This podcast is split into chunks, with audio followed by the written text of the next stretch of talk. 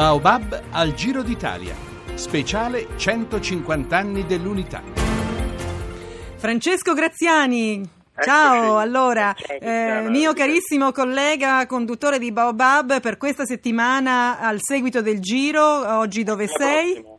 Oggi allora dicevo sono a Teramo e tra l'altro io non sono stato fortunato perché in cattedrale ho provato a entrare ma il sacrestano evidentemente era a pranzo perché era tutto chiuso. Noi siamo nella sede dell'archivio di Stato di Teramo e mm, siamo in quello che possiamo definire il nord del sud, la punta più settentrionale di quello che fu il regno delle due Sicilie. Eh, saluto subito, eh, siamo eh, la padrona di casa e quindi la saluto subito, eh, Claudia Rita Castracane che è direttore dell'archivio di Stato di Teramo. Buon pomeriggio. Buon pomeriggio, benvenuti a Teramo. Grazie. Grazie anche da parte nostra, dottoressa Castracane. Innanzitutto voglio dire anche qui un ambiente stupendo perché questo era un monastero benedettino abbiamo direi la, l'onore di avere de, due sedi meravigliose, eh, di, dico due perché ne abbiamo um, ristrutturata una di recente, eh, comunque costituite da due conventi, eh, due complessi conventuali di origine antica, XIII-XIV secolo questo, la sede diciamo, dove ci troviamo in questo momento è invece per San Domenico ed è splendida perché è un edificio completamente ristrutturato, una, una, un ex convento, quindi con accanto la chiesa di San Domenico che è bellissima, una delle più belle di Teramo. Noi qui lavoriamo con gioia. Non sono riuscito a entrare neanche in questa chiesa, ma si vede che oggi era destino, ho fatto qualcosa di male. no, no, Francesco, non dire così. Arriviamo al dunque, diciamo in questa sede dell'Archivio di Stato c'è la mostra Unità d'Italia e la eh, formazione del, no, del, nuovo Stato nella provincia di Teramo.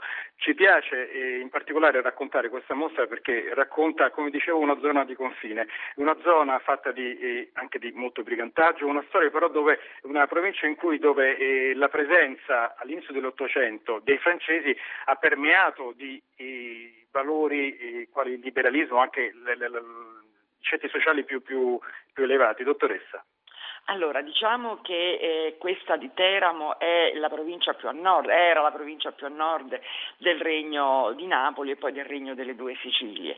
Terra sì di confine e quindi terra che eh, tra il mare, i monti e il confine con lo Stato della Chiesa eh, ha avuto una storia, una storia, particolare. Certamente la presenza dei francesi nel periodo di dominazione, appunto dal 1806 al 1814, eh, ha rappresentato rappresentato una grande novità, quindi il passaggio da uno Stato assolutistico, monastico, a uno Stato inteso in senso eh, moderno, quindi con un grande riformismo napoleonico, abbiamo riforme su tutti, in pratica tutti i rami della pubblica amministrazione, oltre che a livello ovviamente legislativo.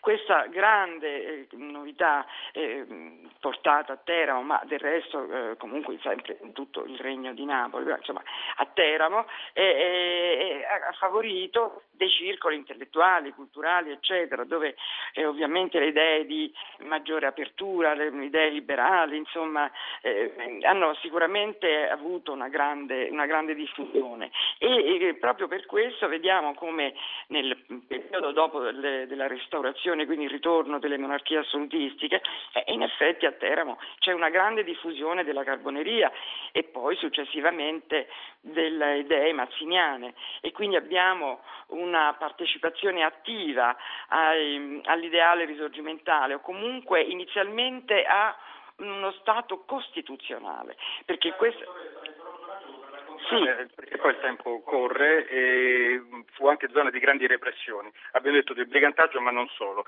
Tra l'altro, fuori dall'archivio di Stato c'è una bellissima targa che ricorda i morti del 1860, firmato Comitato Italia 61, il comitato che festeggiò il centenario della, della, dello Stato unitario. Dottoressa.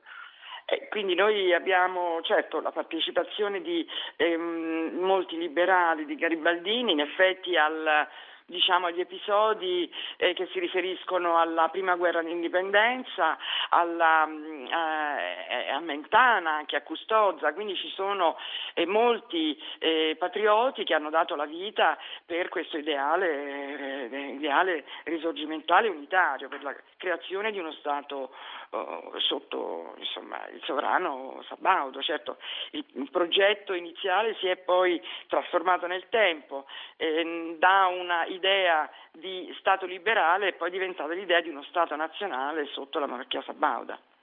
Insomma, questa è Teramo, zona di confine abbiamo detto tra il Regno delle Due Sicilie e lo Stato Pontificio. è importante perché ricordiamo qui passava il confine che cadde per ultimo, eh, che poi creò la, questa soluzione di continuità, tolse la soluzione di continuità e creò di fatto lo Stato unitario da nord, da, veramente dalle Alpi alla Sicilia. Questo, questo, questo avvenne a cavallo del 1860, tra l'altro eh, tra poco ci occuperemo della fortezza di Civitella del Tronto che fu eh, anche fisicamente l'ultimo a baluardo cadere addirittura tre giorni dopo la, la nascita dello Stato unitario. Eh, Tiziana, se tu hai, hai, ancora, se tu vuoi, hai ancora un paio di minuti, se credi.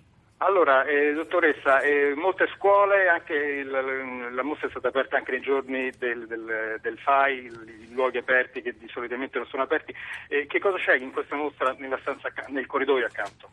Allora, è una mostra molto articolata, ha avuto molto successo, siamo felicissimi del nostro operato perché eh, abbiamo quindi riscontrato anche un'adesione da parte dei cittadini e hanno frequentato.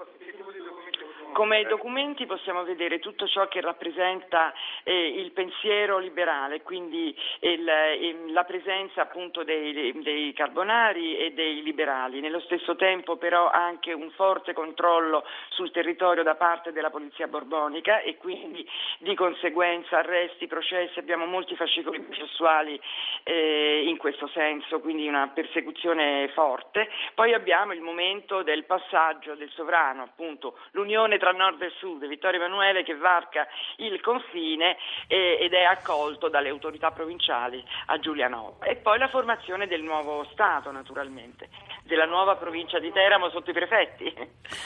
Solamente che sì. sono venute molte scuole, si sono divertite e se i bambini si divertono la mostra è interessante. Decisamente sì. Allora, grazie Francesco Graziani, vuoi salutare la tua ospite? Grazie a Claudio Rita Castracani che è direttore dell'archivio di Stato di Termo, grazie per averci ospitato. Grazie a voi.